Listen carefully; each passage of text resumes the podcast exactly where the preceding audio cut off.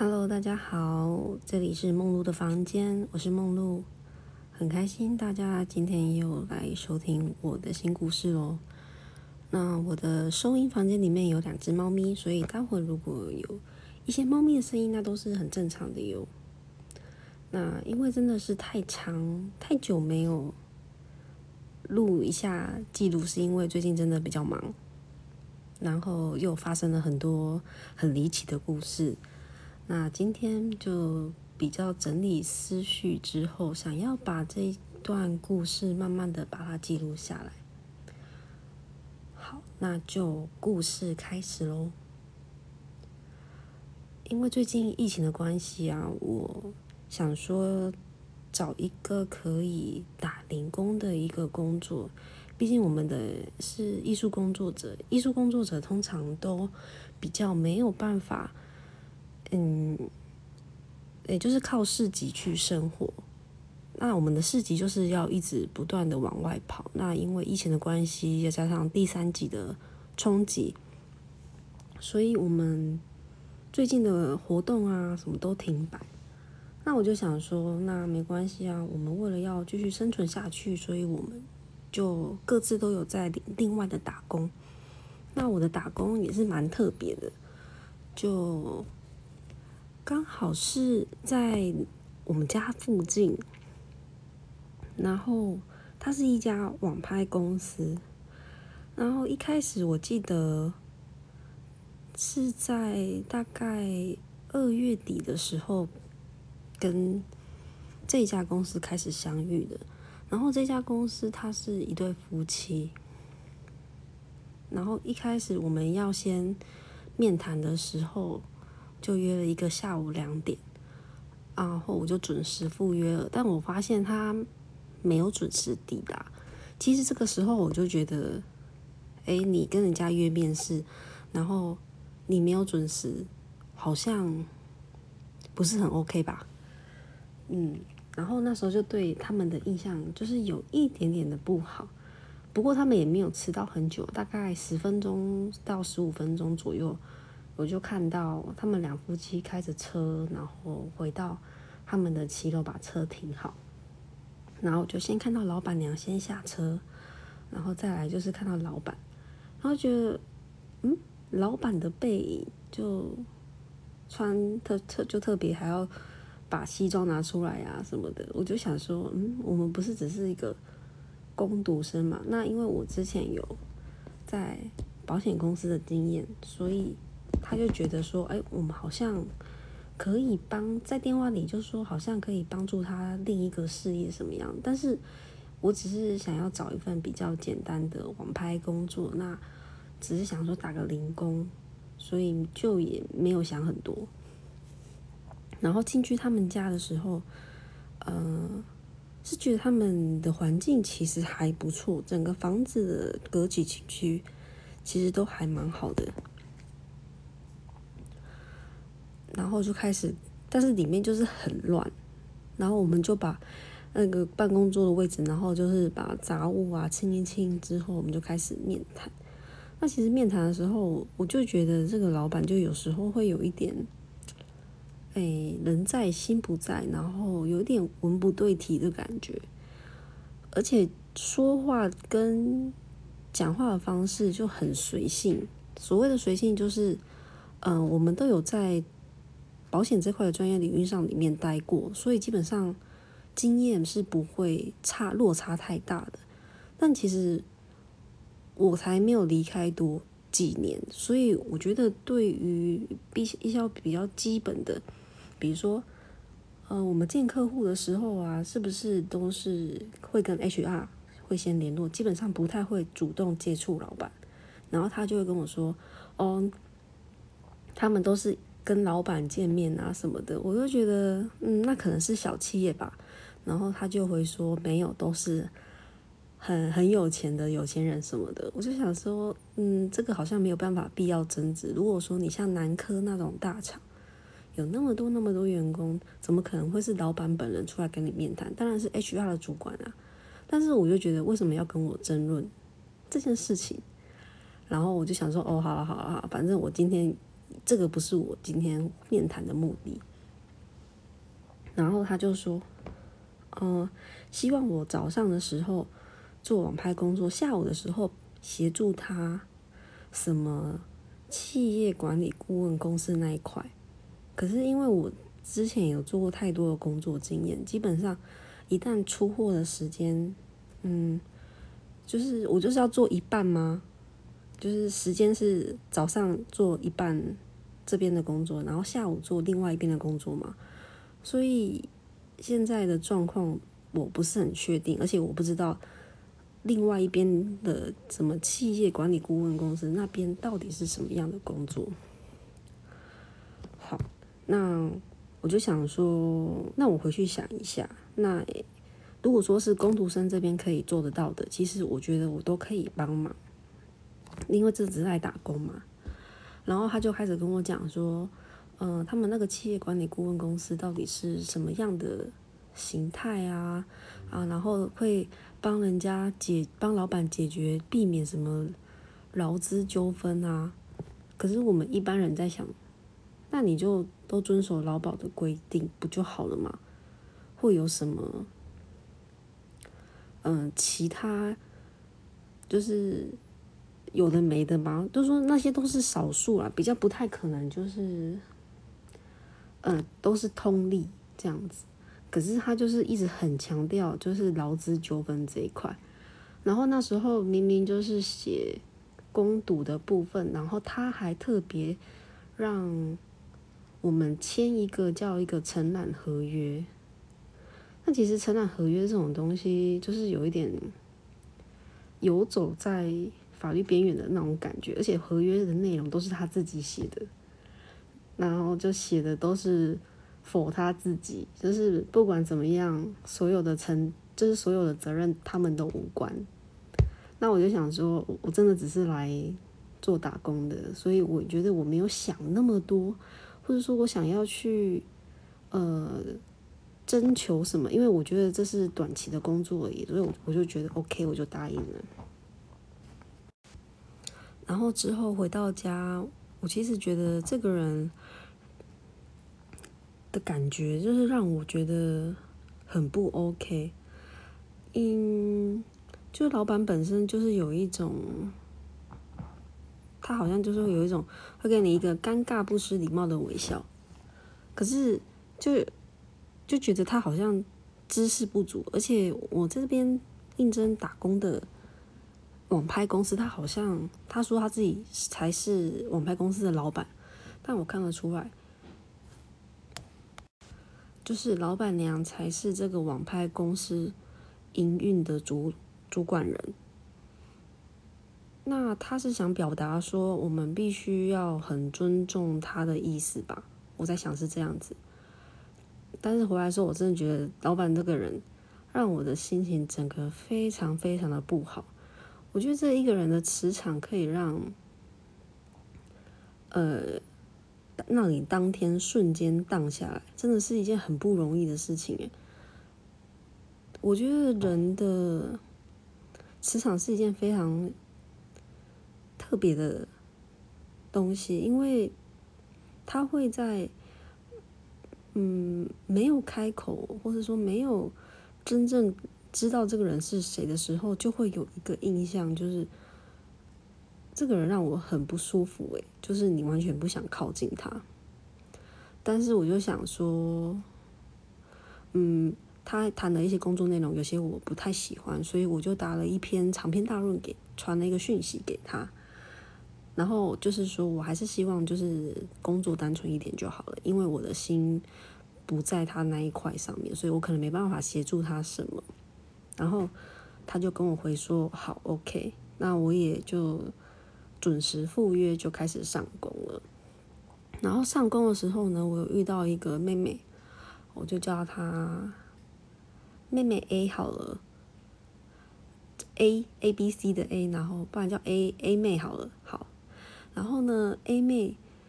我就看到她是，她是，我就询问她年纪，然后我就觉得她是一个非常和蔼可亲的小朋友。他就大概二五哎二六二七岁，我就觉得跟他非常的合得来，所以进去那边工作之后，我就觉得因为这个 A 妹让我觉得心情又更好了一点，就不会一直让老板那种很烦躁或是很反感的那种气场，就是影响我的心情。然后我就发现，呃，老板他都会做一些很奇怪的举动。那上班的第二天的时候呢，就我就看到。呃，老板就指使老板娘，就叫他老板娘去打电话，然后老板说一句，老板娘讲一句，说一句讲一句，说一句讲一句，然后就一直重复 repeat 了好几次，我就觉得啊，为什么老板不自己讲电话就好？就当下有一点尴尬，但是我就想说算了，不关我的事，我就继续做我的工作，然后有几次。跟 A 妹比较熟了之后呢，我就大概问她的工作状况怎么样，因为她都说她的福利很好啊，她的工读生，呃，怎么两万四二十二天，两万四二十二天，大家听有理解吗？就是你要一个月有工作天满二十二天，他才能会给你两万四满哦，而且一天八小时。那我就觉得那时候他跟我讲的时候，其实。我就觉得心里有有一个很诡异的感觉，因为我就在心里先换算了一下，你一开始他说他原本就是有一个正职，就是这个妹妹 A 妹，然后是时薪一百六，然后他之后他就说我为了要让他就是领更多，所以我让他二十二天的工作天，然后就两万四，感觉好像变多了，但是其实如果。你是有在工作的人，或者说你逻辑有比较快一点的人，你就会发现，如果二十二天两万四，你换算一天八小时，好像一一个小时好像不到一百六诶，就觉得，嗯，那如果说比如说这一个月当中，哎，就是有请假还是怎么样，还是说过年那个都不算就没有知心诶，那这个哪里算是？正直啊，但是他就讲的一副非常理所当然的样子，我就觉得听得有点不飒飒。可能对我来讲，就是你一个月不管怎么样，工作天不管怎么样，你就是要给人家两万四，除非他请事假或请病假之类的，你再去做其他的换算，应该是我这样的理解吧。然后我就。那时候我有回去，这一点我是回去想了一想，所以我那时候跟 A 妹比较认识的时候，我就比较想要了解她的状况，因为这样子讲一讲，她又没有劳健保，那老板讲的这样天花乱坠，到底是真的还是假的啊？而且他还说，如果有加班费啊，还会什么，就是会挣会到两万六啊，然后会给红包啊等等之类的。但换算下来的薪水一个月可能也才两万出头，然后 A 妹也证实，就是说她有时候还没有领到两万块，但是一天做八小时，有时候之前我还没有去的时候，礼拜六还要上班呢，我都觉得天啊，这个这个人就是那种以前很古早、古老的那个，就是上时上一个时代才会发生那种。所谓的那种惯老板，就是不不遵守劳基法的那一种，他就是在逃避规避啊。他虽然说他是正职人员，但是他 A 妹好像也有签一个，哎，叫做承揽合约。所以怎么讲，怎么想，好像都是老板东西中雅，那好像吃亏的都是这些妹妹们。然后那时候我就有先跟 A 妹说，嗯，你如果真的有机会的话，你应该赶快再找个新的工作，对你未来也比较有保障，而且不要再被这样的人剥削。就是那时候就开始去劝退他，赶快就是叫他去找新工作啊什么的。然后妹妹就跟我说，因为老板娘对她很好，所以。他有时候会觉得有一点舍不得，我就问他你做多久啦？他就说从去年六月到现在，我就哇，那也是已经半年半年多嘞。他就说：“对啊。”然后说：“半年多了，你都是领这样的薪水吗？”然后 A 妹就说：“对，他的薪水一直都是这样，而且他就是真的是月光族。”然后再来就是老板娘，老板娘人其实是还蛮和善的，而且蛮会蛮会做人的，所以不会让人有一种讨厌的感觉。而且老板娘她对于呃电脑资讯这一块好像非常的在行，就是看起来怎么样都觉得她好像比较像老板，嗯，然后老板就是一直很想要控制老板娘，就是做一些。很琐碎的事情，你会觉得让人家很啊脏的那种感觉，你知道吗？然后我就发现老板娘她其实一开始跟我有一点隔阂感，然后又慢慢慢慢的才有比较好一点。然后我发现老板娘就是对于小孩子的教育，其实还蛮溺爱或跟放纵的。然后我就发现他非常非常喜欢吃甜食啊，还有他老板娘的气管不太好，他会有一点那种诶喘鸣喘鸣声的那种哈哈那种喘鸣，然后或跟一点哮喘的感觉，感觉好像有一点气喘。可是他又那么爱吃甜食，不晓得 他的身体状况好不好？啊，就是。在这个环境当中，就是会看到，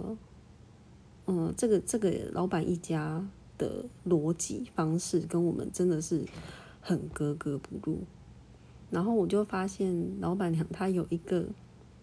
播放音乐的机台，然后那台机台叫做什么“黑猫精灵”，然后呢，它就是可以帮你自动播放音乐啊，还是什么的，然后都播那些很。老很老的那种歌曲，还有什么什么《康熙帝国》的那个主题曲跟那个片尾曲，不知道大家有没有听过？然后就觉得，哎，为什么都家庭状况还不错啊？怎么都会用的东西都很奇怪？然后都发现，原来他们家里面所有的东西都是用淘宝货，而且老板娘她从来都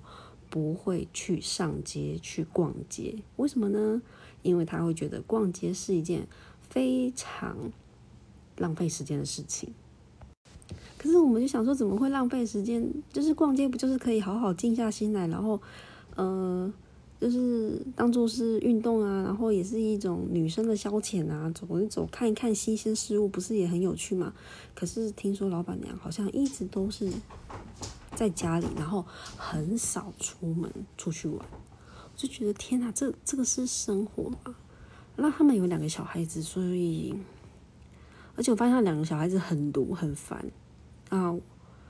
我本本身是没有很喜欢他们家那两个儿子啊，所以就觉得真的是闹起来天翻地覆。而且他们两那两个儿子真的是完全没有安静的时间哦。然后呢，就有一天在忙的时候。然后我就有听到那个大儿子就在那边烦，我想说奇怪，这小孩怎么没有去上课？然后他就开始烦妈妈说，烦老板娘说，哎，妈妈，我要我要那个干嘛干嘛？我觉得很无聊，我要去公园玩，怎样怎样。可是就是妈妈正在讲电话，然后就是一直想要抢妈妈的话筒什么的，我就觉得天啊，这小孩子好不可理喻哦。可是老板娘好像觉得这件这个好像很稀松平常。然后呢，他就说：“妈妈，妈妈，妈妈，妈妈，你要是再不理我，我就要开始吵了哦，我就要开始吵你了哦，我就把你吵到翻天哦。”我就觉得这这个小孩有什么问题吗？就觉得好烦啊，好像一巴掌给他扒了。当时就觉得我，然后但是老板娘就说：“啊妈，好啦，你等我一下啦，你等一下。”但是他从来都不会生气，都不会对小孩生气哦，真的是让我太，嗯，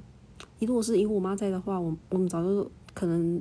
被打个半死，就是所谓的什么竹笋炒肉丝、鸡毛毯子伺候，吓都吓死了，怎么还敢做这种事情？那，这真的是，就我们在一楼，然后看到他们就是家人之间的相处。状况，就觉得才去不到一个礼拜，就发现真的有很多异于常人的地方诶。因为他们我们是住在，他们是住楼上二到五楼，他们那边它是一整栋透天，算是一个老豪宅，而且算是那种地理位置跟风水都有算不错的一个老豪宅区域，就是豪宅，算还蛮不错的。然后真的。是在我心里，我是先放在心里，就是没有想很多。那等到我跟 A 妹比较熟的时候呢，就开始后面一连串很精彩的故事。然后因为那时候我刚去面谈的时候，他们是在那个老豪宅，在是算是在在他们的旧家。那他们是一家子，嗯。大家庭住在那一栋透天里面，那之后就是要把那一栋透天卖掉，之后就是呃兄弟两人，老板是大哥，就是兄弟两人就是各买一栋房子各自住这样。然后老板娘那时候都在救驾的时候，其实我都不常看到他，就是因为他好像在处理房子的事情，所以那时候我觉得在旧家工作的时候还蛮愉快的，因为就是我跟 A 妹就是在。嗯，会互相聊天，然后可以就是边聊边工作，这件事情就是让我觉得还蛮轻松的。然后之后没有多久就开始打包行李，然后我那时候在打包行李的时候就问一下 A 妹，因为其实，呃，在面谈的时候我都没有发现，就是因为他们。前面啊，就是办公的地方，那后面有一个隔间，打开门之后可以就看到，就是要往洗手间的方向，所以你去洗手间一定要打开后面的隔间。然后打开隔间的时候，你就会发现他们家的后面有一个私人的神坛，就是一大间，大概一个房间大小，一个套房房间大小这么大的桌子，上面有摆放了。快二十尊的那种神明，而且是很大型的。然后听说是老板的妈妈，就是在，哎，以前的祖先好像是在屏东那边，就是帮忙问事吧。然后你就会发现，这个神明厅让我不会有一种排斥感，而且会有一种很温暖的感觉。然后我左边的耳朵就超级热，因为我只要跟宫庙有所接近的时候，我的左耳就真的是非常非常的烫。然后那时候打开门，然后看到那座神坛，其实我自己有点吓到，就觉得天哪，其实还蛮惊人的，就是有一股会让你吓一跳，哟，这什么东西这种感觉。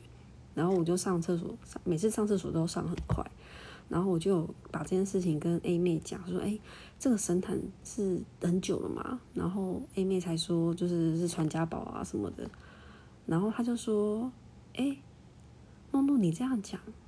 他说：“之前我在我之前还有一个工读生，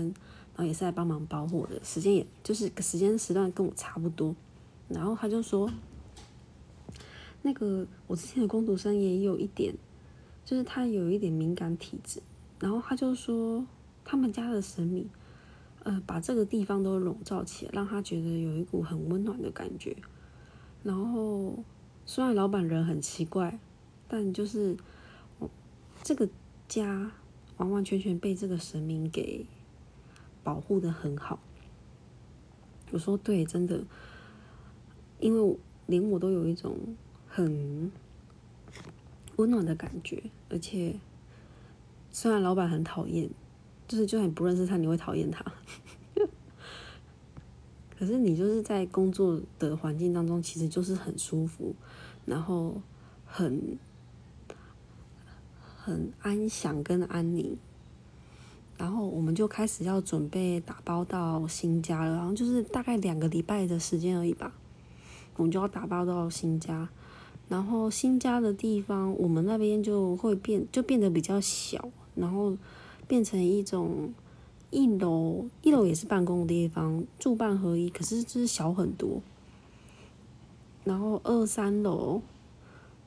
呃，二三楼大概就是算，如果是二一二三楼的话，比例就是一比一比二，就是三楼只好像只有半层的那种感觉。然后我觉得一二楼都好像没有什么嗯储物的空间，然后就觉得，呃，是还不错啊。刚开始去看的时候，我们就先有去巡过那个空屋，然后它是那种旧式。集合式住宅的那种，呃呃，管理室旁边，然后都会有那种，哎，在一楼，然后有可以开店面，然后又可以住的那种地方，可是是很老型的。然后就开始下货啊，就开始正式进驻到那个新家那边去。然后在开始新家的时候，我们就发现我们的货就是网拍的货非常的多。那多以外，我们就是两个人开始有点负荷不了了，因为我们必须要克服、克服回答客人，然后还要包货，然后还要理货，还要进货。其实两个人真的是没有办法，所以老板娘之后又请了第第三个，就是我我我就会称她为 B 妹妹 B 好了，就是 B 妹。然后我们因为有 B 妹。加入之后，我们的工作才算正式的有上轨道，然后才比较不会让我们就是包的很痛苦、很辛苦这样子。不然呢，就是我都发现老板就会一直监视我们的一举一动，可是你就会觉得他真的在瞎忙，就是你真的不知道他在干嘛，他就一直在。电脑桌前面在那边嘣嘣嘣嘣嘣嘣，然后在那边滑滑滑鼠、滑滑鼠什么的，然后就会一直跳出他们什么什么什么管理顾问公司要上课的一些内容，然后一直听到讲师的那个影片在那边跑。然后问题是，如果正常来讲，如果真的要上课，你应该是要很认真的在那边听个十几二十分钟吧。可是你就看到他。呃，弄一弄，弄一弄，然后再站起来走一走，然后再看我们在干嘛。然后还有有时候还会就是有意无意的嫌我们速度很慢什么的。可是就觉得老板他不了解我们的出货状况，可是他又很想要出主意。啊，谁负责什么？谁负责什么？问题是我们才两个人，我们两个人要负担四五样、四五项的工作，更何况我只是做大概半天的人。我真的没有办法，就是一直、一直、一直不断的重复做这件事，而且应该说没办法同时兼顾所有的，比如说客服进货、包货，你没有办法同时去进行，然后加上货量很大，然后过年的过年后的那个呃货运又有一些休息，然后又卡货什么的。然后他们就，你就会可以感受到老板在那边有意无意用一些很讨厌的、很酸的那种形容词，然后来就是好像在讲说，就是整个行政流程不利啊，然后又怪老板娘怎样怎样的。可是问题是，你真的有了解这些所谓出货的流程的内容是什么吗？好，那你不了解，那你就算了。那我就会发现，老板都会讲一些很冷的笑话，比如说，嗯，神明那边要拜拜的水要倒三杯，然后我们就说，哦，你那个神明应该要记得拜三杯水，然后老板就会回，你是不是想吃三杯鸡？嗯，然后呢，我们就是在搬家的时候，一楼会有那种外面有花园的石龙子，石龙子会蜥蜴会爬进来。然后呢，大家就说哇，那个有那个那个蜥蜴爬进来。然后因为其实我的小花园里面也有石龙子，然后我就说哦，那是石龙子啊，那个是花园的小精灵哦。你知道他说什么吗？他说你是不是想去花园夜市？我就觉得很难笑诶，真的，我就觉得这你就会就会。有事没没一事，就听到老板就会讲一句很无脑的。然后呢，他说小就是我们的 A 妹，她说她曾经有一次啊，就是礼拜六的时候想要呃，礼拜五的时候可能想要出去玩，然后连假日这样子，他想要去远一点的地方，然后下午要出发，结果老板居然跟他说：“那你可以早上来上班，下午再去啊。”可是没有人想上完班再去回去整理东西吧？就是，嗯，你怎么好像都会想的很简单哦？还有我的工作室，因为通常我的工作室，我们当时有展览跟活动。在互相交错，然后因为我下午的时间，我有时候我要回去，然后他就说：“你干嘛回去？你就装监视器就好了。”哦，我就想说，你你可以让一一些你呃是不是伙伴的人，是陌生人，然后进来你家，然后你就说你装监视器就好，然后你给他钥匙，这样自己开嘛？我就觉得你你到底在想什么啊？然后就讲一些很无脑，然后很没有逻辑，就觉得自己好像很厉害那种感觉，就觉得真的是，你有没有在认真的听别人在说什么？还是你就是自己想自己爽这样子？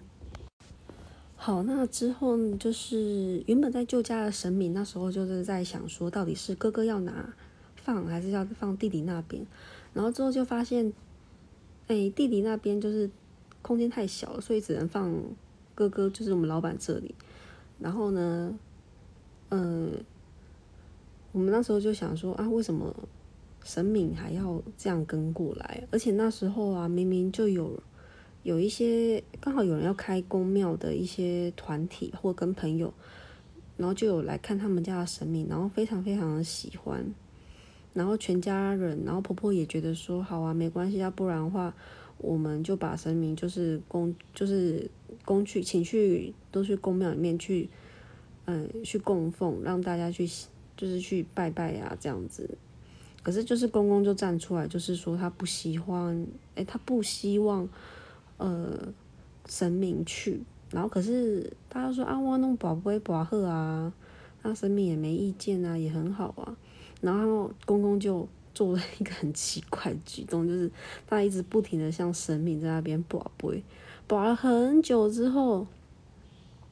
然后就是说，就好像卜了一个就是没杯还是什么的，他就说：“你看神明就没有想要去啊，可是你就是一直播啊，他当然会有，当然是会，当然就会给你你要的答案啊，对不对？啊，所有人卜啊，卜这个杯，就是神明就是说 OK 啊，想要过去。”但是，嗯，嗯，这个公公就一直跑出来这边阻挡那个把神明让给别人的事情，然后神明就跟到了我们的，呃，我们新家的二楼，然后你把神明请到新家，那也就算了，可是没有人在拜他，哎。而且没有人在顾你们家神明呢。然后像我，我是不太会随意去帮别人家的神明拜拜的，因为我就觉得，如果我们一直去拜，他就会觉得说，哦，之后顾神明就会变成是我们的责任。我都觉得这不在我的工作范围之内。可是因为我们 B 妹他们家是，呃。道教家庭，所以他们拜拜对他们来讲非常稀松平常，所以我们这边就只有 B 妹会常常去上去二楼，会帮他倒水拜拜这样子。可是拜也没有拜几次，就我发现我们去休假的时候呢，我就发现老板，因为新家这边就有老板跟老板娘他们一家，那婆婆有时候那时候还会来，可是。之后，就是只有婆婆来的时候会来整理神明，然后可能比如说初一十五的时候还会拿一些贡菜过来。然后除了这个以外，他们是没有在顾神明的，你知道吗？就是没有在供奉神明的，而且二楼一直在施工，然后很热啊，然后很嘈杂，就是。一间还没有，就是工程还没有做好的房子，然后你就把神明放进去那个工作间里面，就觉得，嗯，你会觉得神明们那个真的是做的很可怜，可是他们就一点感觉都没有。那我就想说，那也就算了。然后过了一阵子之后啊，就发现大家就一直不太舒服。然后这种不舒服就是，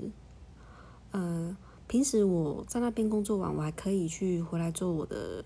做我的事情，然后还可以去工作室一趟。可是之后就会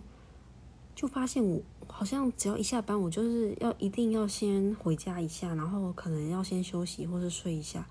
我才能进行进行我下一个工作阶段。然后非常非常的累，非常非常。就好像身体被掏空，就好像原本是一颗饱饱满的气球，就开始好像有一点泄气的感觉。然后在那边就是工，就是在那边工作的时候，你会觉得你真的很想要离开那个地方，但不晓得为什么，就是会让你觉得那边很烦、很肮脏。然后老板一样在那边装的是一副就是呃好像皇帝的样子啊，然后他还我觉得他还会偷看女孩子的胸部，然后还会评论每一个女孩子身材状况怎么样，我就觉得真的是很没有水准哎！而且有一次工程的时候啊，有一个比较年轻的工人，他就说，呃，他就我们那个老板就跟那个。工程小哥说：“哎，你看我们这边有两个妹妹啊，你就选一个啊，然后可以选一个那个呃交往看看啊。可是问题是，老板知道我已经结婚了，你知道吗？他还开这种很白痴的笑话，而且他也知道 A 妹有男朋友，他也跟她男朋友认识，可是他居然就可以把女生就是当做是，嗯，是一种嗯话题，女性可以当做是一种话题，而且。”我们不是你家的佣人女眷好吗？你你在那边说什么选一个怎样的啊？你有问过我们的意见吗？我觉得这个真的是很没有很没有水准诶，就觉得这种这种知识低落的人怎么可以这么样的会赚钱？因为老实说，他的经济状况真的很不错，像嗯有买什么或是都不手软诶。然后小朋友安亲班看好了几万块就直接现金丢出去，然后想要买什么或要嗯要干嘛，好像他都可以拿得出钱，那你就会觉得他这个这么奇怪的人怎么可以这么手手头这么阔绰？然后真的是非常让人讨厌。那即便是很会赚钱，那又怎么样？我我就觉得。真的没有很想要跟你很熟或是很 close 这样，但我们就是你知道，作为一个就是很会，诶，我跟 A 妹都还蛮会做人的，就是，嗯，他说什么我就大概会回应他一下，但是不太会去想要去泼他，因为我觉得老板真的还蛮想要被人家赞美的感觉，然后之后我们就在诶。一些那种 临床病症上面呢，我们就发现老板可能有一点，呃，自恋型的人格障碍。因为你会发现，他都感觉把自己装的很忙，可是他都在家，而且他自己是自称是协理，可是他几乎都不常进公司。我们以前公司的协理有多忙，而且我们公司协理的办公室有多大多大，而且协理是要这是一个多么。忙碌或是一个蛮高阶的职位，应该算是副总下面就是协理的吧。哎，不管怎么样，就是真的觉得他很闲，他都在家，然后他是他们公司的协理。这要怎么样让大众幸福呢？可是他好像都也不 care 这件事情，他也没有很在乎逻辑合不合乎一般人的想法，他就觉得他就是老大，他想干嘛就干嘛。然后有时候想想就觉得，天啊，我已经好几个年头没有看过这种人了，真的好久好久了。就觉得，哎，你真是，你真的很想骂他，嗯，真的是一个乐色。然后我的自己啊，就是自从跟他们这一家跟妹妹们开始接触之后，我就发现我有一些呃以前比较封闭的那些能力，好像又开始重新的在启动。因为我看到老板就是身上在肺部跟心脏的中间。卡了一块黑色坚硬的物体，我看不太清楚是什么，可是你就会看到他身上卡了一个东西在他的胸口，然后我也看到老板娘，老板娘就是我都有一个直觉跟我讲说，老板娘她应该会是这个家庭就是最快走的。就是我们看到，我看到他的的死相，然后他其实还蛮年轻的，所以我们我就觉得说，开始在这个地方好像跟他们相遇，即便是很烦很痛苦，但你知道相遇都是有一个，嗯，都是有一个原，都是有一个原因的，他。会想要在这个地方告诉你一些什么，而且那时候我虽然说觉得老板很讨厌，但是